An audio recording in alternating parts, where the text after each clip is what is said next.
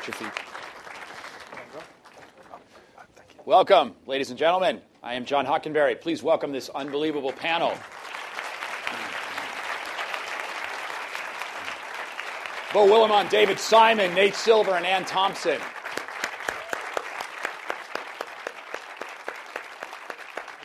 Sit anywhere, folks. I know you're independent enough to do not what I ask, but what you want to do. And that's part of what we're here to talk about today. I am John Hockenberry. I'm a journalist. And as a journalist slash dinosaur, I am here at ground zero at the moment of the arrival of the asteroid, the flaming asteroid. Actually, there are two flaming asteroids that will collide, are colliding, and will hit the Earth. And the dinosaurs, folks, will die. They will die.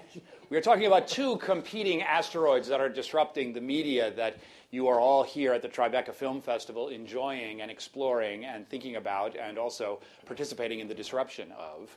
One of those flaming asteroids is the disruption of viewing patterns by the distribution models upheavals that are taking place, one of which, one of those upheavals, is represented in uh, the persona of Beau Willimon and, of course, House of Cards, which we saw in that video clip there. The other flaming asteroid is the extent to which media has not become images flickering on a screen, but has become data streams of ones and zeros upon which narratives can be layered and added to. The fusion of the narrative of what it is you folks do when you watch and the narrative of what is the story on the screen are inseparable and indistinguishable to the devices that you use to watch your movies. They have no interest in what is an episode, what is a pause, what is a preference, what is a time of day, and all that data is available to people and programmers and producers. And you know what happens when producers get their hands on numbers? it's like crack to them, folks. Two apparently unrelated things I want to toss out here. Charles Dickens. How many of you read Charles Dickens? A few more hands. I'm in public radio, for Christ's sake. All right, keep those hands up. Keep those hands up. How many of you read Charles Dickens in book form? There's a name for you people. Okay, you think of yourselves as literate and informed, but no, there's a name for you people. You people are called, what is it? You are binge readers. Do you understand why you are binge readers? Beau Willimon knows. David Simon, I'm sure, knows. Anne Thompson knows. That's because Dickens was written in serialized form. The people who originally read Dickens read him in individual episodes published in magazines at the time. And as Dickens became more and more famous, Dickens slash House of Cards, Dickens began to understand that people could actually appreciate his art form in huge chunks that became, of course, book forms and the novels we understand. And in fact, ultimately, by the end of Dickens' career, he was layering stories that went from book to book. Characters and names and situations that would reappear in book after book. The Harry Potter series has this phenomenon as well. Now, of course, House of Cards. How many of you watch individual episodes of House of Cards? How many of you watch the whole damn thing? Yeah, of course, you are binge viewers. But there's nothing new about binge viewers. In between chapters, when you were reading Dickens, did you ask yourself, should I read two more chapters? Should I read three more chapters tonight? Any of you do that? Raise your hands. Right? And maybe you just said, no, I'll go to sleep and do it tomorrow. when you have finished an episode or three of House of Cards, do you say to the person you're watching with, or if you're sitting there by yourself with a huge bag of Cheetos, do you just say to yourself, Am I good for two more episodes, three more episodes? Hands up, anyone? Yeah? Okay. So, this kind of interactive phenomenon of the episode versus the huge chunk is here, uh, is partly what we're here to discuss. The other two issues I want to uh, put out here, which uh, represent the second flaming asteroid I talked about earlier Cinema Paradiso. Who saw that movie? Oh, nice. Nice. We are at the Tribeca Film Festival. Cinema Paradiso, and of course, Netflix. How many of you are Netflix subscribers? Those two are related in the sense that one is the beginning narrative of Cinema Paradiso began as movies that were images flickering on a screen. And when the priest wanted to intervene in the movie and cut out all of the kissing scenes, there in the beginning, the projector had to stop. He rang a bell, and the individual frames were cut out of the movie and put in a bin And then, of course, the priest was happy, and the people in the town would see an edited version of the movie that was cleaned up for the Catholic Church. The data was only available in one linear form in those old movies. Nowadays, you can download Cinema Paradiso as a data stream, and Netflix has access not only to the kissing scenes, how many people watch the kissing scenes more than once, or the screwing scenes more than once, or skip over the boring scenes, or pause the movie in the middle. All of these layered elements of viewer participation and viewer activity and viewer behavior is part of the narrative of that individual movie. And it is accessible by producers, accessible by distri- distributors like Netflix, and can be fed back into the story development uh, process. And that's what we're here to talk about. Please welcome Beau Willimon, formerly of the data set of uh, voters in uh, the political sphere, uh, who traded that data set in for the development of uh, fictional television, House of Cards. Beau, thank you so much. David Simon and I once shared a data set called uh, The Consumers of Journalism when he was a reporter for the Baltimore Sun. He traded that in for fictional television. Of course, the man behind The Wire and Treme.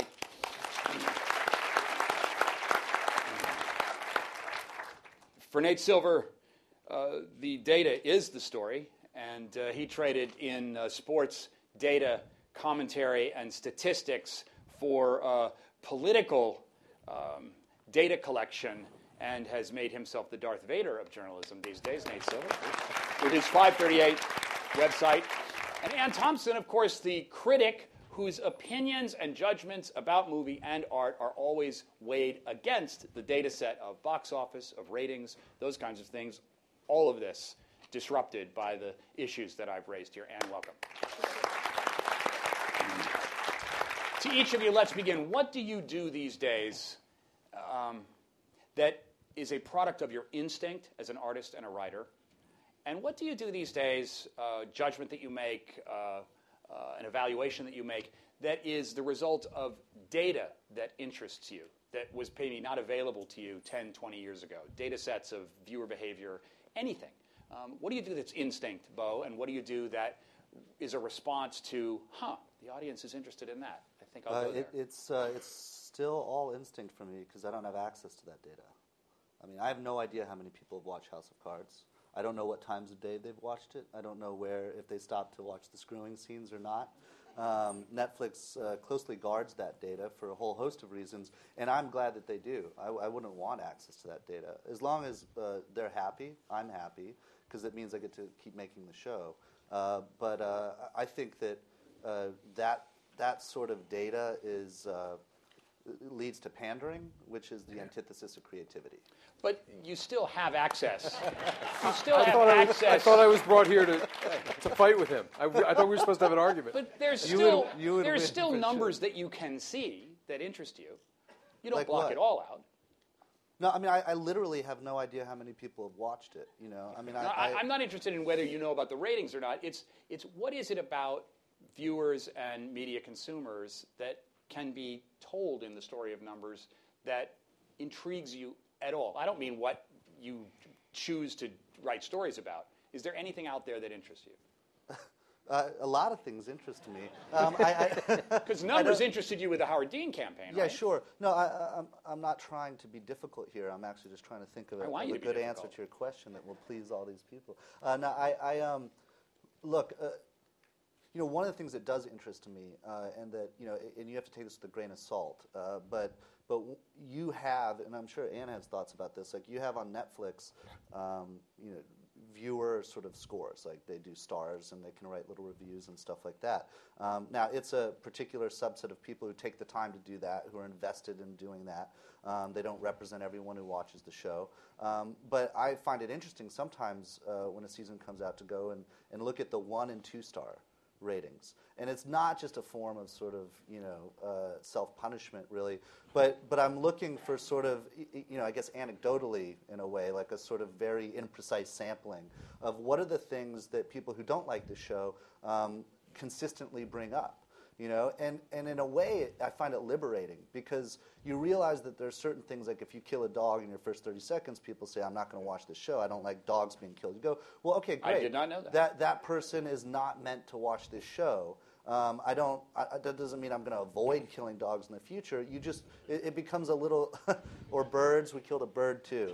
Um, it just means that uh, you know you, you sort of realize um, what you can let go of in a way. And then sometimes there are consistent sort of you know this story point consistently among the people who took the time to write about it was unclear, or I didn't communicate that properly. Uh, uh, I didn't do my dro- job right because that, that wasn't received in the way that it was intended. Um, you know, again, this is very imprecise, and I don't stay up, you know, into the wee hours of the night No, obsessing over these things. but- But I think that that sort of immediate response and feedback, which you didn't have 10 years ago, uh, is, is, you know, a direct dialogue between people who are making the show and people who are watching it. Um, you know, it, it can be an asset, it can be a liability, uh, and so it's a balance, but I, I find it intriguing. I think those feedbacks are really part of the story here, those interesting new feedbacks. Whether we're precise or not in statistical terms, are they relevant? Are they interesting? And I'm, I'm glad that you said that. Nate Silver, what do you do that is a response to data, and what do you do that's a response to pure instinct on the part of uh, yourself as an observer of the political sphere? So, you know, I, I sometimes think the term instinct is overused. You know, I guess I used my instinct when I got off on the subway at 23rd Street and had to figure out, oh, what exit's going to get me there the fastest, right? But, you know, instinct really means accumulated experience, I think. Um, Depending on which develop- psychologist you talk to. Sure, yeah. Um, you know, you know. I think uh, when I'm writing my stories, I have an instinct about uh, what's real and what's not in the data. Um, we can say, oh, that looks like it's an outlier in the sense that that data is wrong, and that doesn't. That takes a lot of experience, though, um, to gain that instinct. Um, I mean, in terms of how we program the site, we look at data, but we look at data for big picture types of stuff. It's very hard now to. Um, I mean, it's you know, you'll see a story that you thought was something you just uh, put out there at last minute gets you know 150,000 page views all of a sudden, right? Whereas one you worked really hard on doesn't. But you do see some patterns. You know, one thing we've noticed, for example, is that um, stories that are either very timely, so we're writing off the news, or not timely at all. Maybe you have more time to step back and do the big picture.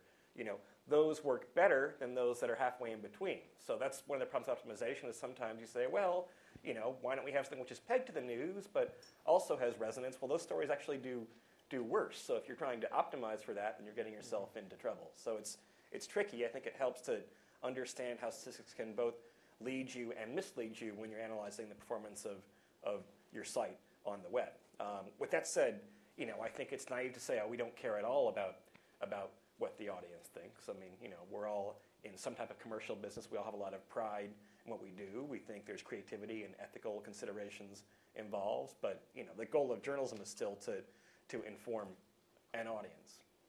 And uh, your judgments is what people look for when they read your reviews, but they're often measured against data. What is instinct in your work, and what is a response to uh, data that interests you on any level? A lot of it has to do with having taste and um, assuming that the people who are reading the blog are looking to me not only for a little bit of authority, but a spin and, an, and a kind of um, explanation of what it means beyond just the news. And so I have to weigh, like, I know if I write about, uh, there's a huge twilight following, right? I, traffic is very important. We need to get good traffic. But if I overdo it and I pander and I put something up just because the twilight crowd is going to like it, I, I, will get punished. The readers will be pissed off. I have to be aware instinctively of not just the numbers, but who are they? What, what do they like and what do they look for? Uh, and, and not pander uh, too much. And uh, also, what you're saying is absolutely true. Um, going against zigging when everyone else is zagging absolutely works, and making sure that you find time to give people a deep dive with a lot of context is important. Uh, you can't just chase the traffic with the fast breaking stuff because that's what everybody else is doing. Is it pandering only when you're punished, or is it pandering the whole time you decide you to go to with the Twilight? call. Yeah, you yeah, have to know. No, I mean, an example would be that uh, there was a Cannes uh, announcement. All the movies uh, were laid out. I reported all of that, and then I did a separate story. Two Rob Pattinson stories in Cannes, spiked like a genius, but it was it was legitimate. It was it was just uh, okay. I got away with it. Mr. Simon, uh, the data set that responded to your stories uh, in the Baltimore Sun was a much smaller data set than the one that responded to The Wire on some of the very, very same issues. What is instinct in your work, and what is a response to uh, the behavior of data sets that intrigue you in any sense? Uh, I have to agree with Beau. I'm, uh, the only place where I'm attendant to data um, is in deciding what story, why I want to tell a story. Sort of the point of origin of why you would want to spend your time doing a TV show about something, and what you might want to say with it. It might be nice if it actually correlated to what, whatever the problems were you thought you were addressing. So, um, you know, why are people dying? And why, why is Baltimore a violent city? Might be a, a predicate for making a television show about Baltimore, or in this case, The Wire. So, how violent is it? What, what's the nature of the violence? Who's getting killed? Why? That, that journalism part of it stays with me. That's my original training. Um, once you're in the realm of actually telling a story and being a storyteller, I have absolutely no interest in what the audience um, thinks. And, and it sounds very totalitarian. But wait, but wait a minute. You, you, care about Baltimore, right? I care about Baltimore. You care about justice and economic justice and. I, uh, I wouldn't go that. I care about the story. You care about uh, a response to the drug war being a complete fraud, which is what the Wire is all That's about. That's an argument. But I mean, I, I care about the argument. I want to advance the argument. If people who watch The Wire expressed their political view that the drug war was a fraud and voted legislation and candidates that reflected that, would that data interest you? That's that's a that is a huge if that I abandoned a long time ago when I was a journalist. But if it happened, would it interest you? It would interest me. I would I would be dubious about. First of all, I don't think you can make the correlation. I, I would I would be very dubious about any data that suggested that um, from my history in journalism. It sounds totalitarian to say I'm not writing for the audience, but I've talked to a lot of writers, and you're writing, you're servicing the story, you're servicing the characters. You bring a world on. You feel responsible to the world. You feel responsible to the story, to telling the best possible story. And if you look over your shoulder for a moment and start saying the audience wants more Omar, the audience wants more Stringer, give them more. You know, that's why TV was a juvenile medium for most of its existence. It was very much attending to what keeps them here every quarter hour. We got to keep them here because they got to buy Lincoln Continentals and iPods and blue jeans, whatever else we're selling. I think I'm asking a bigger question, and that is, uh, you went from covering crime for the Baltimore Sun, right. where the impact was imperceptible, to when you told Bill Moyers, if you start telling these same stories with characters, boom, they pop out. What do you mean by that? Well, actually, you know, I'm not sure that that's fair. Um, when I was working for the Baltimore Sun, the audience was actually targeted. So I was writing for a police commander that was that was cooking his stats. And the, the audience might have been of one, so actually the impact was not at all imperceptible. It was actually quite direct. Whereas, you know, if somebody in Nebraska, uh, you know, who owns, you know, a house and, and, and 2.1 cars and 3.5 kids and a dog and a cat, if he decides that he doesn't like the drug war because the wire, I'm not sure that that really, you know, I don't see the tipping point there. The, the, the, the drug war is, you know, is, is as fundamental to American life right now and the rates of incarceration, even though we're now seeing at the tail end of the second term of a Democratic presidency, we're seeing some suggestion that they're going to uh, uh, commute some sentences. But the, but the, the levers of the drug war are, are, are, as merciless as they ever were, and as ruthless. And the wire, you know, the wire had its run. We, we stomped our feet for, uh, you know. Listen, I gave up on that. I, I believe in the story, and if you tell the story right, I've done my job. But I never got to the point of believing that you know they were going to come behind me and pass a better law. And I felt like the moment you started doing that as a journalist, you started you, you were on a campaign, and, and, the journalism started to get a little bit horseshit. So I, I, I, always backed away from that, and I'll back away from it now with television too. I mean, I think the what Dave, tell me if I'm wrong, but what you're getting at is. Uh, the creative act fundamentally is a deeply selfish one. Yes. Um, and necessarily, you might be interested. I mean, we all have our biases, our prejudices, our political views, our agendas as people.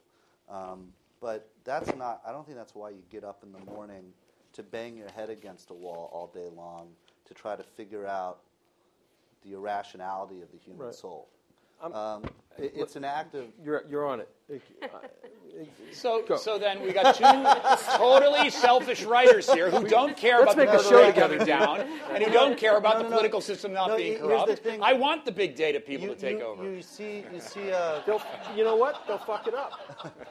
No offense. you see, uh, I'm not a big data person. I mean, we're No, trying I to mean- use. We're trying to use. no, I mean, I know It's a- exactly what you're art- saying. Art's like a it's like a type of communication, right? And I think at least when I was first starting out, you have this sort of sophomoric idea that you're trying to reach people, um, and uh, and what you discover is you're actually tr- trying you're talking to yourself, Right. And that you're trying the things you're trying to explore are things that you need to explore, and to the degree that other people find it entertaining, enlightening, provocative, what have you, that's a happy byproduct. And we all live in a commercial world where the ability to do what we want to do hinges upon you know other people paying for it. But the moment you start writing for outcome, Yeah. or towards outcome, you become it becomes a Clifford Odets play. It- Yeah. It's just the, the characters represent. it's didactic. Uh, we it's could use a. Clifford Odets in 2014, for heaven's sakes. We don't Yeah, have but none Cliff- of you them better now. write better. All right, well, that's true. You know, he- that is true. he Nate bet- Silver, Dave Simon just said the big data people will fuck it up. The narrative. Yeah, The I'm big a- da- I'm a- data see, people I- will No, screw he it up. What does that mean? I'm not a I- big I thought data he meant the narrative person, part. really. I mean, if you read my, the problem is, we had this election thing in 2012, and people think that we can kind of wave our, our crystal ball and predict anything. And if you look at my broader body of work, like my, my book, um, you know, people screw all types of things up with data and without data. It's hard to make decisions. We live in a very complicated world. You know, what we're trying to do now at 538 is just sometimes give you a little angle into something, a little snippet, not trying to solve every problem. Um, people also say, well, as you know, gut instinct versus data or whatever else. Sometimes both work really well. Sometimes both are, are crap. You know, some problems are, are more resistant to, to a solution. Um, you know, now when I'm working on, on a story for 538 or working as an editor on a story, we are concerned about what the audience thinks. I think the commonality though is that we're very focused on, on process. Um, you know, we call what we do data journalism. What that means is a little open for interpretation, but it's kind of like saying, well, I run a, a Japanese restaurant, and the customer comes in and says, I really like a plate of, plate of spaghetti and meatballs. And no, I'm sorry, right? Um, we're a Japanese restaurant. That's not what we're going to do. So there's an ethical part of the process that you're following. Um, when you get bad feedback on a story, um, you think, was there something in my process that was wrong? Um, and you probably wait to get the same feedback several times, then maybe you make a, a bit of a course correction. Um, you don't try and patch things. I think that probably doesn't work very well at all. And as, as you were saying, the audience has an instinct for that. You know, the audience, this audience uh, today has a keen instinct for when they're being pandered to, and, and if you do it, then it often backfires. Authenticity is a, is a good thing. But I, I must say that when you apply some of your approach to predicting the Oscars, it is not quite as effective. Um, Well, we, I we don't, if you we were didn't going do that to. I, uh, we, uh, you know, uh, because it's such a small group of people that it is all about figuring out how they think and how they behave, not what the statistics tell you is going to happen. The statistics did not tell you that 12 Years a Slave or Argo were going to win Best Picture at all, and, and you had to figure that out. Know who an Academy voter would, would be, you know. As a Are you an Academy Are voter? either of you in the Academy? Me- median median age of the academy is 68.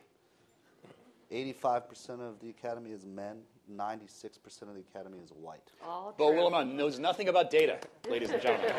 That was, you know what that was? That was an LA Times story that no, a I'm just journalist doggedly True, it's Yeah, yeah, pursued no, for all years.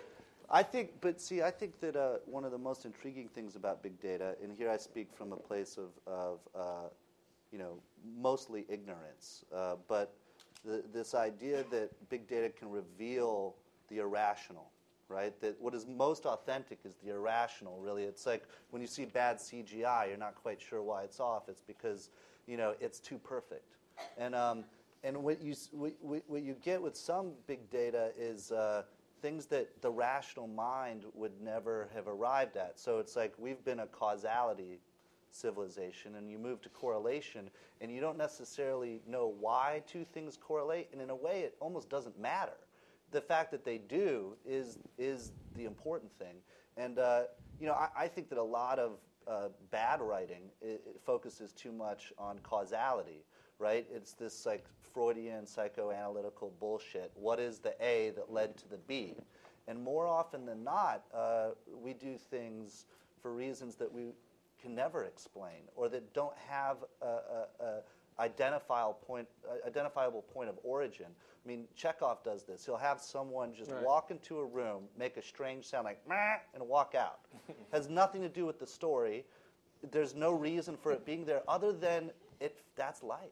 Sometimes someone walks into a room and makes a strange sound and walks out, you know, or a pigeon shits on your face. Random quotidian. You know, um, so so I, I mean, I'm sort of But, I but, guess but it's- unraveling here. Well, but- no, no, no. But there, there's no there's no data that's going to tell you we need more people coming into the room and making random noises. But there is No, but I'll use an a- I'll interest use a in. Netflix I love that scene where the person came in and made the random noise. That that's of interest. Yeah, but but that's a that's an instinctual thing that come. I mean, in terms of the storyteller. But I'll use a Netflix example, and I'll just pick two. Uh, this isn't the actual example that, that Netflix gave me, uh, but I'll I'll just pretend it was. Uh, it's like this. Uh, uh, they they were just looking at the data, and they go, all right, well, there's all the people that like Sopranos, right? And for whatever reason, 10% of those people also love Two and a Half Men. Like two totally different types of shows. And no rational mind, no studio exec, no network exec would ever say that's a Venn diagram that should overlap. But the data said it did. So they said, all right, let's push Two and a Half Men in the suggested for you um, row to all the Sopranos people and see what happens. And what they found is actually it's closer to 20%. Some people clicked on it, like, oh, fuck, I never thought I'd like Two and a Half Men, but I do. You know, and vice versa. So what, what, is, what is the reason for that? Maybe there is no reason, but there's a correlation that expands people's horizons and that you never would have arrived at without big data or total data. Although, But haven't people been doing Venn diagrams for a long time? Every time they go to an, it's like two and a half men meets Big Bang Theory in the Middle East, right? That's that's a gonna Venn diagram. The Hollywood studios have been pitch. using numbers long hence, and they've and that's part of what's wrong with Hollywood is the degree to which they really are dependent on numbers and numbers that tell them that you have to have a pre-established, pre-sold brand that you have that it's and they're also jumping into episodic storytelling. If you think about what franchises are, it's all about having a movie that will last more than once and will not just Well, go out in one And, blast. and what, do- what do audiences want? What are, the, what are the two currencies that work with certitude in the entertainment industry? Violence yeah, and sex. yeah. Porn and killing shit and blowing shit up. That's, and if you, if you lean hard at that, I mean, you can construct a show. Um, to, to go back to journalism, and, and, and something, I wasn't trying to be provocative when I say I don't care what the audience thinks. I was a journalist. I didn't care what the audience's presuppositions were about the issues I was covering when I started to cover them. Um, I, I wasn't trying to service the political attitude of the viewers uh, or the readers of the Baltimore Sun, and I'm, I'm, was- you know, that becomes a terrible, you know, that's why we have MSNBC and, and Fox right now. So you can watch the news that gratifies what you think you already know about the world. And, and basically, the entertainment culture is the same way. The, the, the entertainment culture is the same way, which is I like cop shows, I like when they do this. And if you find a show you like, the attitude of the viewer, and the reason that I, I tune out the audience is that what the viewer wants is the stuff you did in the first season that I really liked, do more of that shit. And I, I really like this guy Omar. Give me more Omar. The audience is like a, is like a child. Come to the table, and you're saying, you know, here's your meal. We got some potatoes. We got some vegetables. And the kids just get, I want, I want the ice cream. But there's a Give me there's, the a- ice cream. there's another way of thinking about it, and, and big data is allowing ways of usefully thinking about it, and that is not doing what has worked, but and to quote a, a network person at Netflix, to seek the white spaces where there is no show that could actually. Uh, uh, supply a set of desires that the audience doesn't know it wants that yet, might- and, that in a sense, for- and that Netflix might- has that might- done that. And that might work for the entertainment industry. And, and if you think Americans aren't yet entertained enough as a people, good. We can get we can get ourselves more entertained with what you with, with that prescription. Hey, let me give you let me give you let me let me knock it down to where the only place that I care about data is let's go back. Why do people kill each other in America? Why do we kill each other? Why are we the most violent uh, developed nation in the world? Well, 165,000 people were killed in the last full decade, from, from, from 2000 to 2010. 165 Americans were homicide victims.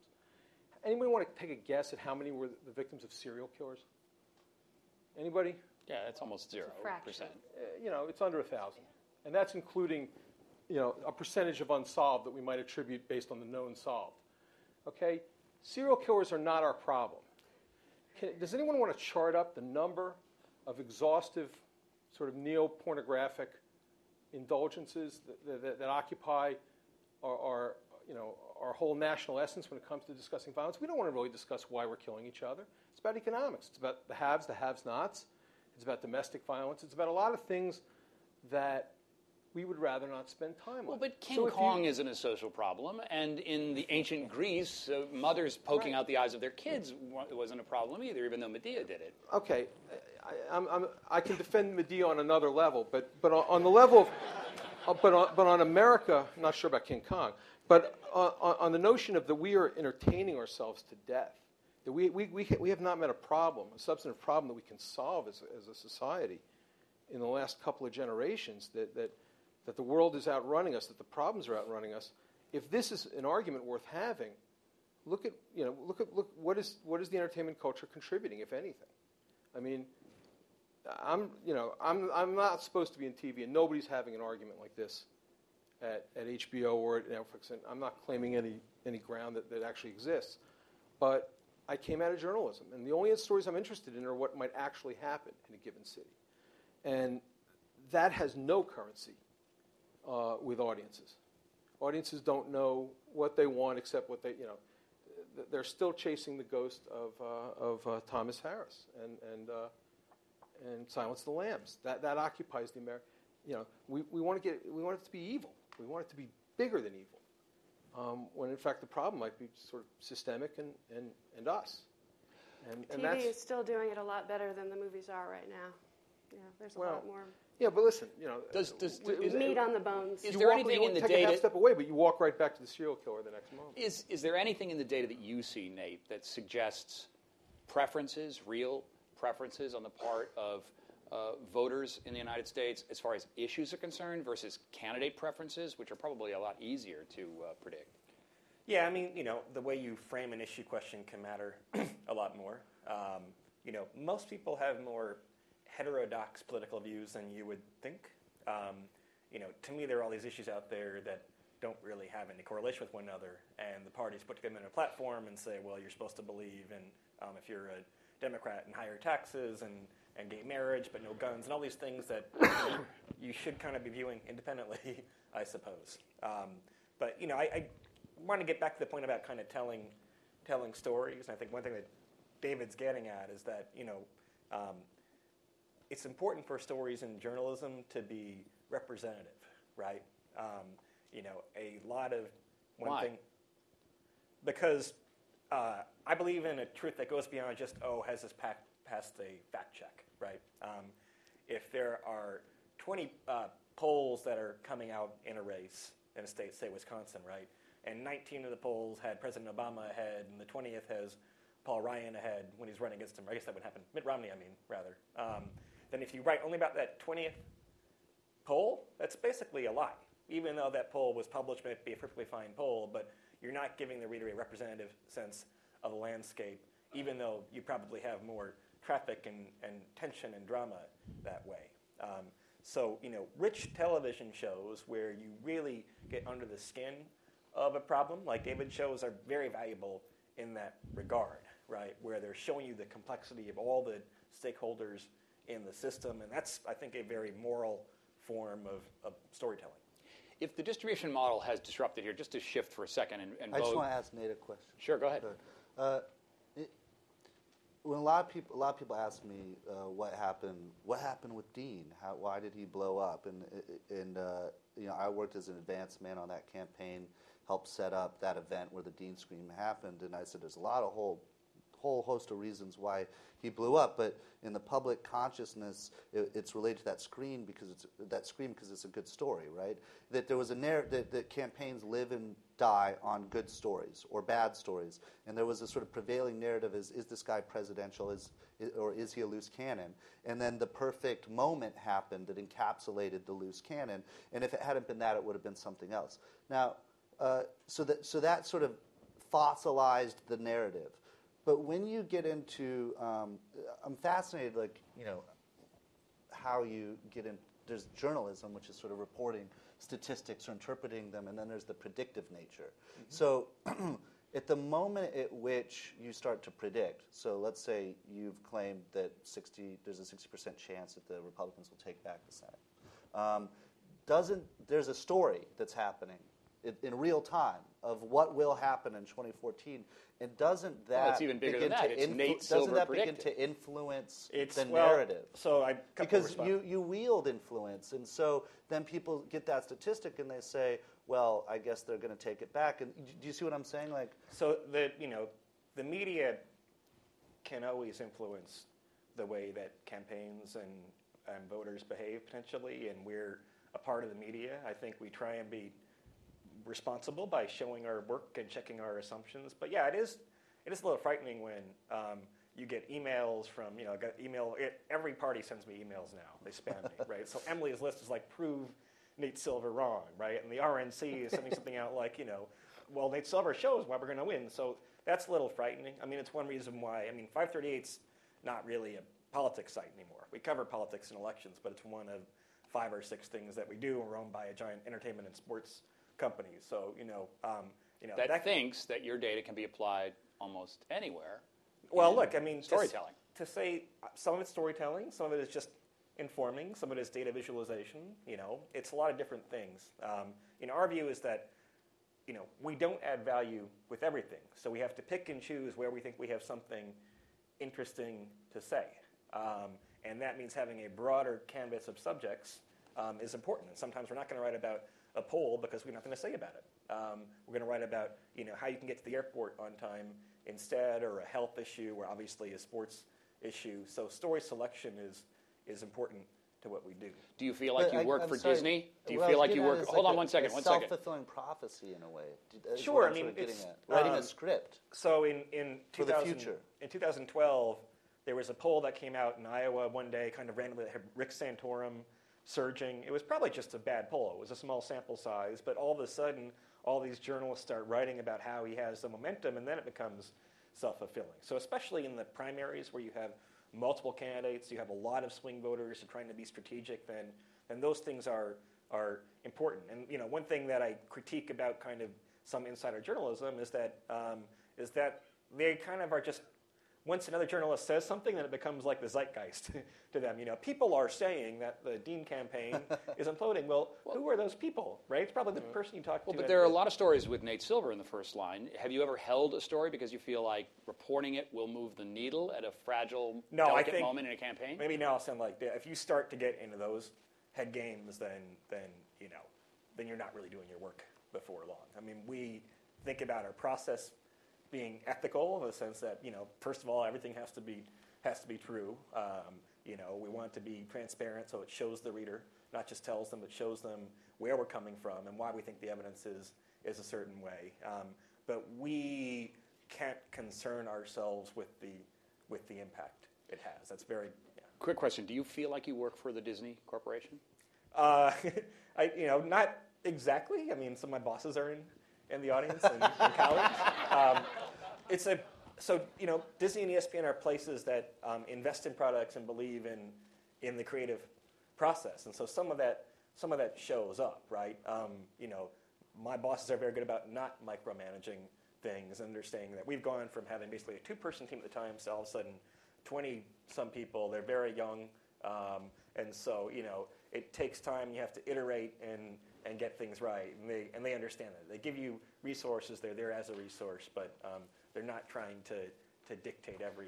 Apparently, the further comma. you get away from LA, the nicer Disney sounds. Just saying. Can I?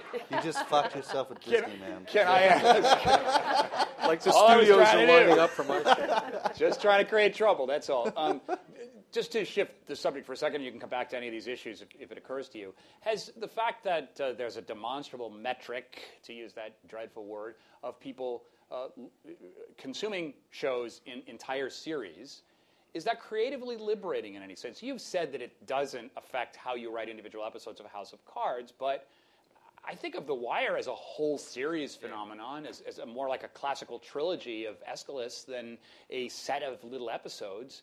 Is that creatively liberating for either of the two of you? Yeah. All right. We agreed I would go first. Um, Conspiracy. no, I. Uh, uh, I think Look, whatever he the thinks. way I watched The Wire was I binged it. I mean, I, I wasn't there the first two seasons, and by the time the third came out, and all of my friends were telling me it's the most amazing show of all time, I either on demand or through box sets or whatever, I watched three seasons over the course of about a week and a half, um, and agreed with them. You know, and, and I think as you pointed out at the beginning, this trend of uh, uh, of binge watching, specifically TV shows, uh, it goes back, oh, you know, 15, 20 years. As soon as box sets started coming out, on demand DVRs, all that, all that was available. So, uh, in terms of writing the show, for, and I can only speak to House of Cards, uh, it, it has to work both ways. I mean, when we teamed up with Netflix, there was we, we knew that releasing all in one day was a possibility, but not an inevitability. We might go week to week. And, uh, and But you did get a we two season deal, right? we did get a two season deal. With that really affected the writing, knowing that you had 26 hours and you could lay just a tiny little grace note in the first episode that might not boomerang back until 26 hours later. Um, that really liberates you, uh, and taking the pressure off fighting for your life. You know the way that my friends who work in network television, you know, must when literally you're only as good as your last week's ratings. Um, so you know you feel the compulsion to have big cliffhangers or to force and contrive the drama uh, to jack those ratings. I, I didn't have to deal with any of that. They're measuring stuff in the quarter of the hour. Yeah, yeah, How many, exactly. How many, do they stay with you for the third quarter? Do they stay with you for the fourth quarter? I mean, But- you got to bring them back after every commercial break. But the biggest thing also is that we just had no idea what the hell we were doing. I mean, Fincher hadn't worked in TV. I hadn't. Uh, Kevin and Robin really hadn't. Um, Netflix hadn't. Uh, so, so we, we, uh, you know, we had the bliss of ignorance. You know, um, But we- Netflix gave you that opportunity based on their algorithms, on, on the fact that they believed that all of those elements were so commercial that they couldn't go wrong. The Venn diagram of David I'm Fincher, sure. House of look, Cards, that- Britain, yes, they, and Kevin they, Spacey. they said that that is that was part of it, but there also was, uh, you know, there was a script to read, and uh, and these are real people, you know, Fincher and Kevin and Spacey and myself and Fincher's partners. Um, you know, th- there was we still had to get together and meet in a room and have a conversation. You know, uh, so yes, I'm sure that went into it, as I'm sure to some degree it goes into any networks uh, or studios d- But they do determination of whether to go with something. They don't let you just do a whole season at once. What's that? They, They do do pilots. pilots. right. Not anymore. That you changed Yeah. that. Well, I mean, we said to HBO, Showtime, and AMC we want a full season guaranteed, which is an act of hubris. But we also didn't want to audition, and because you know we could go do movies or what have you, and we hadn't built a career in television, we would rather walk away from the project than than put a, uh, all of ourselves into this one hour only to have it not get made. Um, so. Uh, so what Netflix said is we said the same thing to them, and they said, uh, "Oh yeah, we're in the content business. We want at least uh, pr- probably at least two seasons up front." we, we tried to like play it cool. We're like, okay, yeah. and then we're like, uh, so creative control. They're like, we don't have a single uh, creative development executive. Uh, we just want you to make the show you want to make. We'll give you the resources to do it and put it out the world. We're like, all right. Yeah. We'll, we'll, Innovation. think, we'll think about that. Um, uh, yeah. There's a great book on uh, it can't possibly go wrong with all these elements in the entertainment industry called The Devil's Candy. It's about 10 years old. Yeah. It's Oh, about that's the making of Bonfire of the Vanities, Yeah. Yeah. which was a movie that, you know, It's Julie how could it pos- book. Right. Yeah, how could it possibly go wrong? we got these actors, we got this director, we got this source material, and here's the budget. Can't possibly go wrong. Quick question before we go to questions from the audience. David, uh, do you is, is there anything reassuring about that instead of measuring these quarter hour kind of hamster data, they're measuring bigger sets uh, over a course of an entire season? Bigger sets mean you get to get your world up, and you make, get to make a, a cogent argument uh, for the story you're telling. Um, but I have, n- if the argument has to be answered with, can you sustain an audience on a Sunday night? Uh, I have failed uh, consistently throughout the last 110 hours of television for HBO. And proud of it, apparently. Not proud of. of Just this is you know I can't get you to watch a show when I put it on the air. If if it exists in some streaming form or in a box set, and word of mouth has some time, uh, people may or may not find their way back. But actually, I don't think what I'm doing quite works for for what television still on some level remains. And, and I think Netflix is breaking the mold. I think, you know, in some ways, HBO was a new window And when they were just throwing stuff up, stuff you know, 10 years ago, 15 years ago, when they were throwing stuff up against the wall in their in the first generation of original programming, The Wire could survive for five years. The, I'm not sure The Wire could survive. Hmm, that's You know, interesting. the stakes are higher for HBO now, and they'll be the first to tell you we only have 104 hours to program for drama on- on Sunday night. We have 52 weeks, 9 and 10 o'clock. If David Simon is sucking wind on a show that critics say, oh, you know, it's, it's, it's worth watching because of X, Y, and Z, but nobody's watching it, um, I'm dragging, you know, I'm dragging, I'm dragging But the, the, flag. the needle is moving. They are adding a lot more programming to Netflix. The HBO deal with Amazon yesterday is a I very I think we're heading deal. towards him. I think Yeah, we're heading. I think we're heading exactly. towards towards uh, Netflix and, And the idea everybody's of imitating And, them. and But there is there's also there's different ways to gauge success because uh, you know when it was just three networks and then became four and it was selling advertising time, it really was directly proportional to the amount of people watching because that's re- re- advertising revenues were based on that. Um, but when you have subscriber-based networks or companies, uh, sometimes you are trying to, I mean, I'm speculating on behalf of these companies here, uh, please or, or, or speak to a certain niche within your audience that might feel underserved, And- right? Or there's a show that, uh, because it's critically acclaimed or because it gets a ton of buzz in the press, that its numbers may pale in comparison to other shows on that same network, but it's in the news a lot more, uh, has a certain value. Buzz. And how you judge the value, and so you base a budget. How much are we willing to pay in order to get that much news, even though the viewership, blah blah blah blah blah, is something that people in suits in LA talk about.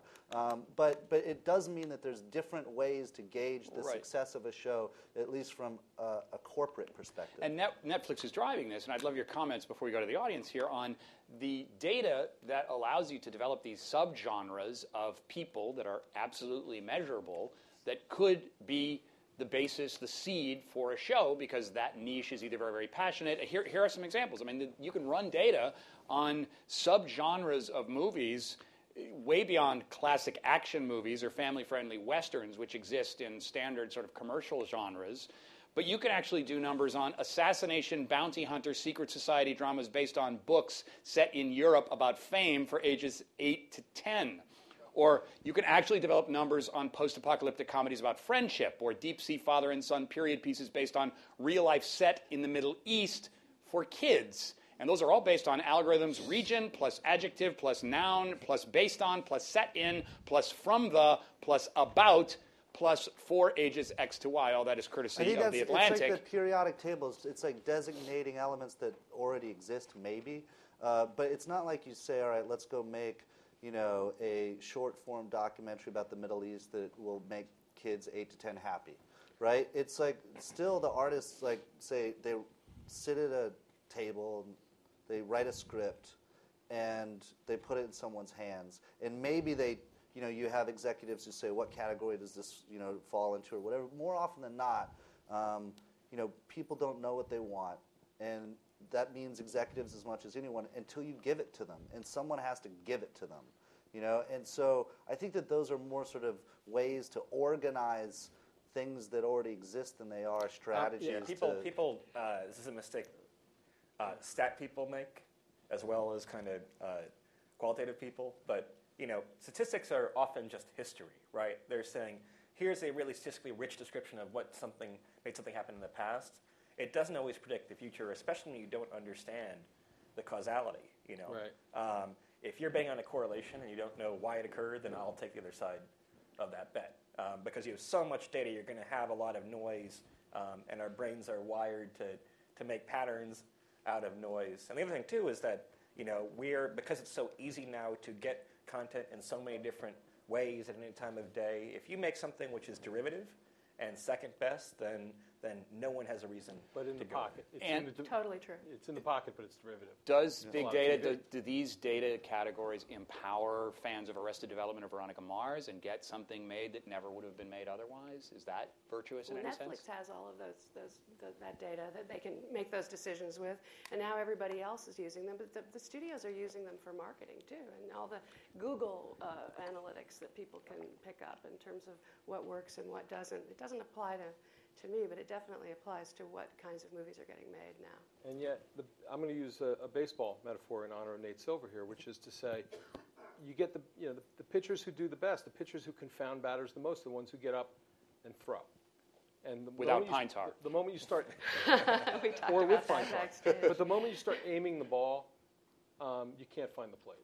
And you know when you're in your groove, you're just throwing. And and and you can call that instinct, you can call it whatever, but you know all those shows that broke ground on HBO in that first generation, it was pe- you know, there wasn't nobody was looking at any data. They were just saying these were guys who'd worked in TV like Chase, who had, who had, who had followed the rules of TV to the nth degree, who learned all of its tricks, and now they were ready to write something outside of, of you know color outside the lines. And I don't know what it was like on his show, but the only way that an HBO network executive would have landed on the set of The Wire in its entire five-year run and, and, and, and tried to um, look over our shoulder what we were doing is if their plane on the way to Paris crashed in Baltimore. That's the only way. They were not coming to Baltimore for nothing. Uh, there is there, the you know. basic thing is there's no data for the new Right. because it's new. There's no statistics for it. There's nothing you can't But- you can't measure it because That's it one didn't the reasons where that something didn't film on exist. Netflix something never- now exists. You know. Right. I mean, Because there's like- the- that's why like Bill Goldman's start. famous. You know, no when it at least when it comes to Hollywood, nobody knows anything. and, and when it co- and the the dark is, matter of entertainment. Right. And, when, and the truth is, when, when they think, when they're armed with that stuff, they produce, as you said, derivative second, like in the pocket. Like there is a formula now for the, he's an anti-hero, he's on the outsides of society, he's doing wrong, but he has a family, but you know, maybe he talks to a shrink, maybe he doesn't talk to a shrink, but is, he's, he's torn up about it, he's got this issue, you know, it's like, shit, they just keep watching The Sopranos over and over. It's like they think, catch that fire in that bottle. And, you know, Nobody What about Sopranos about with vampires? what? Sopranos yeah, with and, and he's a vampire. Yeah, and he's a vampire. You know, and, and he's got, you know, and, and like there's just these, you know, and it, it, it becomes, uh, it, it's like cloning. It becomes weaker with every generation. And and I look at some of this stuff and I think, you know, just let the right, you know, I'm- I'm not going as far as artist. You know, when you said artist, sitting down with a script, dude, we work in TV. I started out as a painter. Let man. the hack sit down and, and, and, and have an idea and write something. and but but it, you know, tell a story that you think ought to be told for whatever your reasons are, and you know maybe it won't be different from the last hundred stories, or maybe it will be. But that's you know it's like the data, the idea that this data is becoming its own authority on the on the you know this is what we should make end scares the hell out of me. The idea that this data, data makes journalism or, or, um, or, or, or qualitative assessment of the day's events more valuable is great. I mean, you know, I mean, I was in the newsroom when the computer when we started doing computer-generated journalism, and it was like, wait a sec, you mean we can we can dive into this stuff and actually figure out what it means or what it might mean? That was epic. It was so much better than you know uh, what came before. But No, and that's the great takeaway from, from this collision that's going on. We've been very selfish up here. One question from the audience, and then we have to wrap it up right there. Hi, my name is Batia. Um, I write television. I'm trying to zig while everyone else is zagging. And my question is um, what advice can you give me to help people who are in the way in their data thinking to go where I'd like them to go? I mean, I'm trying to leave them with a great feeling um, and have them work with their gut. Because I have a story that I'm dying to tell, um, but I don't want to just sit. And I, and I need those partners. So help me out. Thanks. Not fair. Uh, this will sound like an assholish thing to say, but it, it just has to be really good. I'm serious. I mean, that's what people respond to. Uh, you know, look, the, there, there are people that uh, in the industry who've gotten directives from up high or whatever. Uh, okay, we're not going to do any period stuff this year, right? Right? Or uh, uh, you know, hey, we really want to do like something war based, whatever. They have their they, people need to have some sort of roadmap when they show up to work at the office. But then they'll read some period thing that blows their minds and they go, I feel so great about this. I've never read anything like it before. I'm going to take it to my boss, even though the directive was we're not doing any period stuff this year. Which goes back to nobody knows what they want. I mean, and this will sound cliched, but uh, if you are deeply passionate about it and you're the only person that can tell that story, then it will show up on the page. And that's really, if there's anything people want, it's that because that's Hmm. originality. And authentic. One more question, I'm told we have time we had a for. little porn and a little violence. In the back yeah, in yeah, the middle. That, and put a little porn in there. yeah. surprised the, the, some of these stories Wait for the mic to get to you. We, we got a little time for that. Okay, go ahead.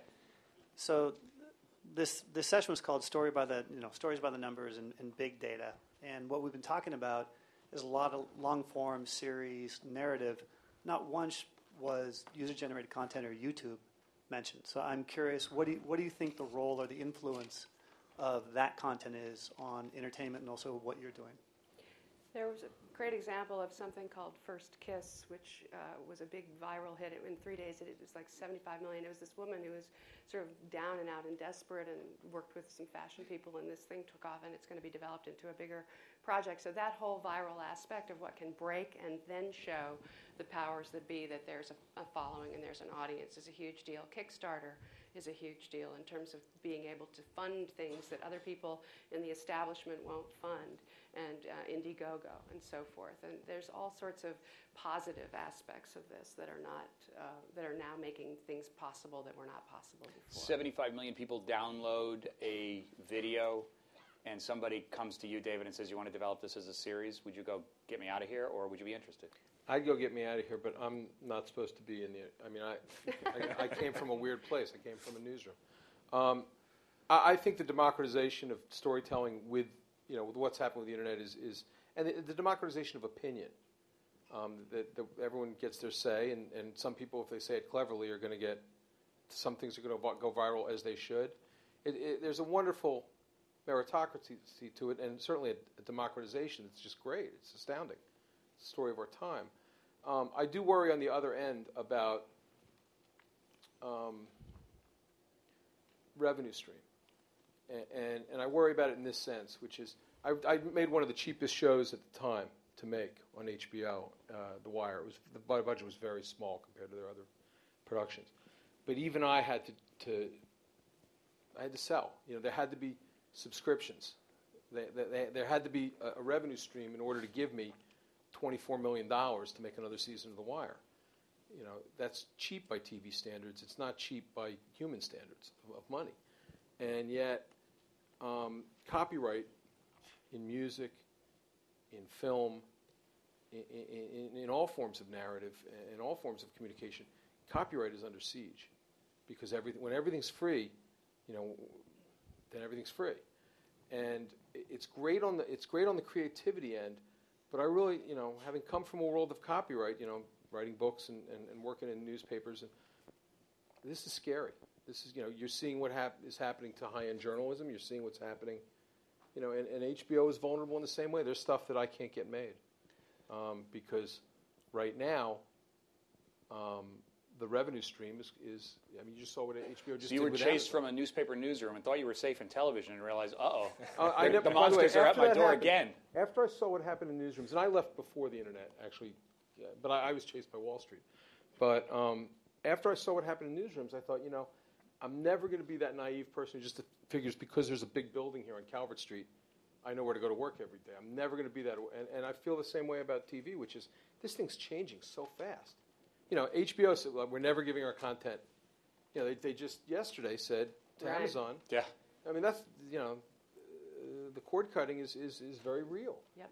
And what follows, it has to be some revenue because um, you know, listen, I'm not saying this is somebody who owns the shows. I'm, I'm, I'm, I'm, I'm on salary, you know, but the act, everybody's got to get paid. The, the, the, the grip, the grips, the, the you got to pay for the film. You got, it costs money to do it at a certain level, and if the revenue isn't there, uh, either you know, either on subscription or on advertising. I mean, thank God we got rid of the ads. You could actually, you know, when, when advertising dictated it, you couldn't tell a grown-up story. No, there's an emerging micro-budget marketplace where anybody, you know, the barrier to entry is very low, but there isn't a revenue potential going forward for right. a lot of people. I got of a story. I got a story that I'd love to do, which is on the. Um, I've been working on it for eight, nine years now with Ed Burns. Uh, uh, the history of uh, the CIA, which would basically be uh, America's global sort of foreign policy footprint.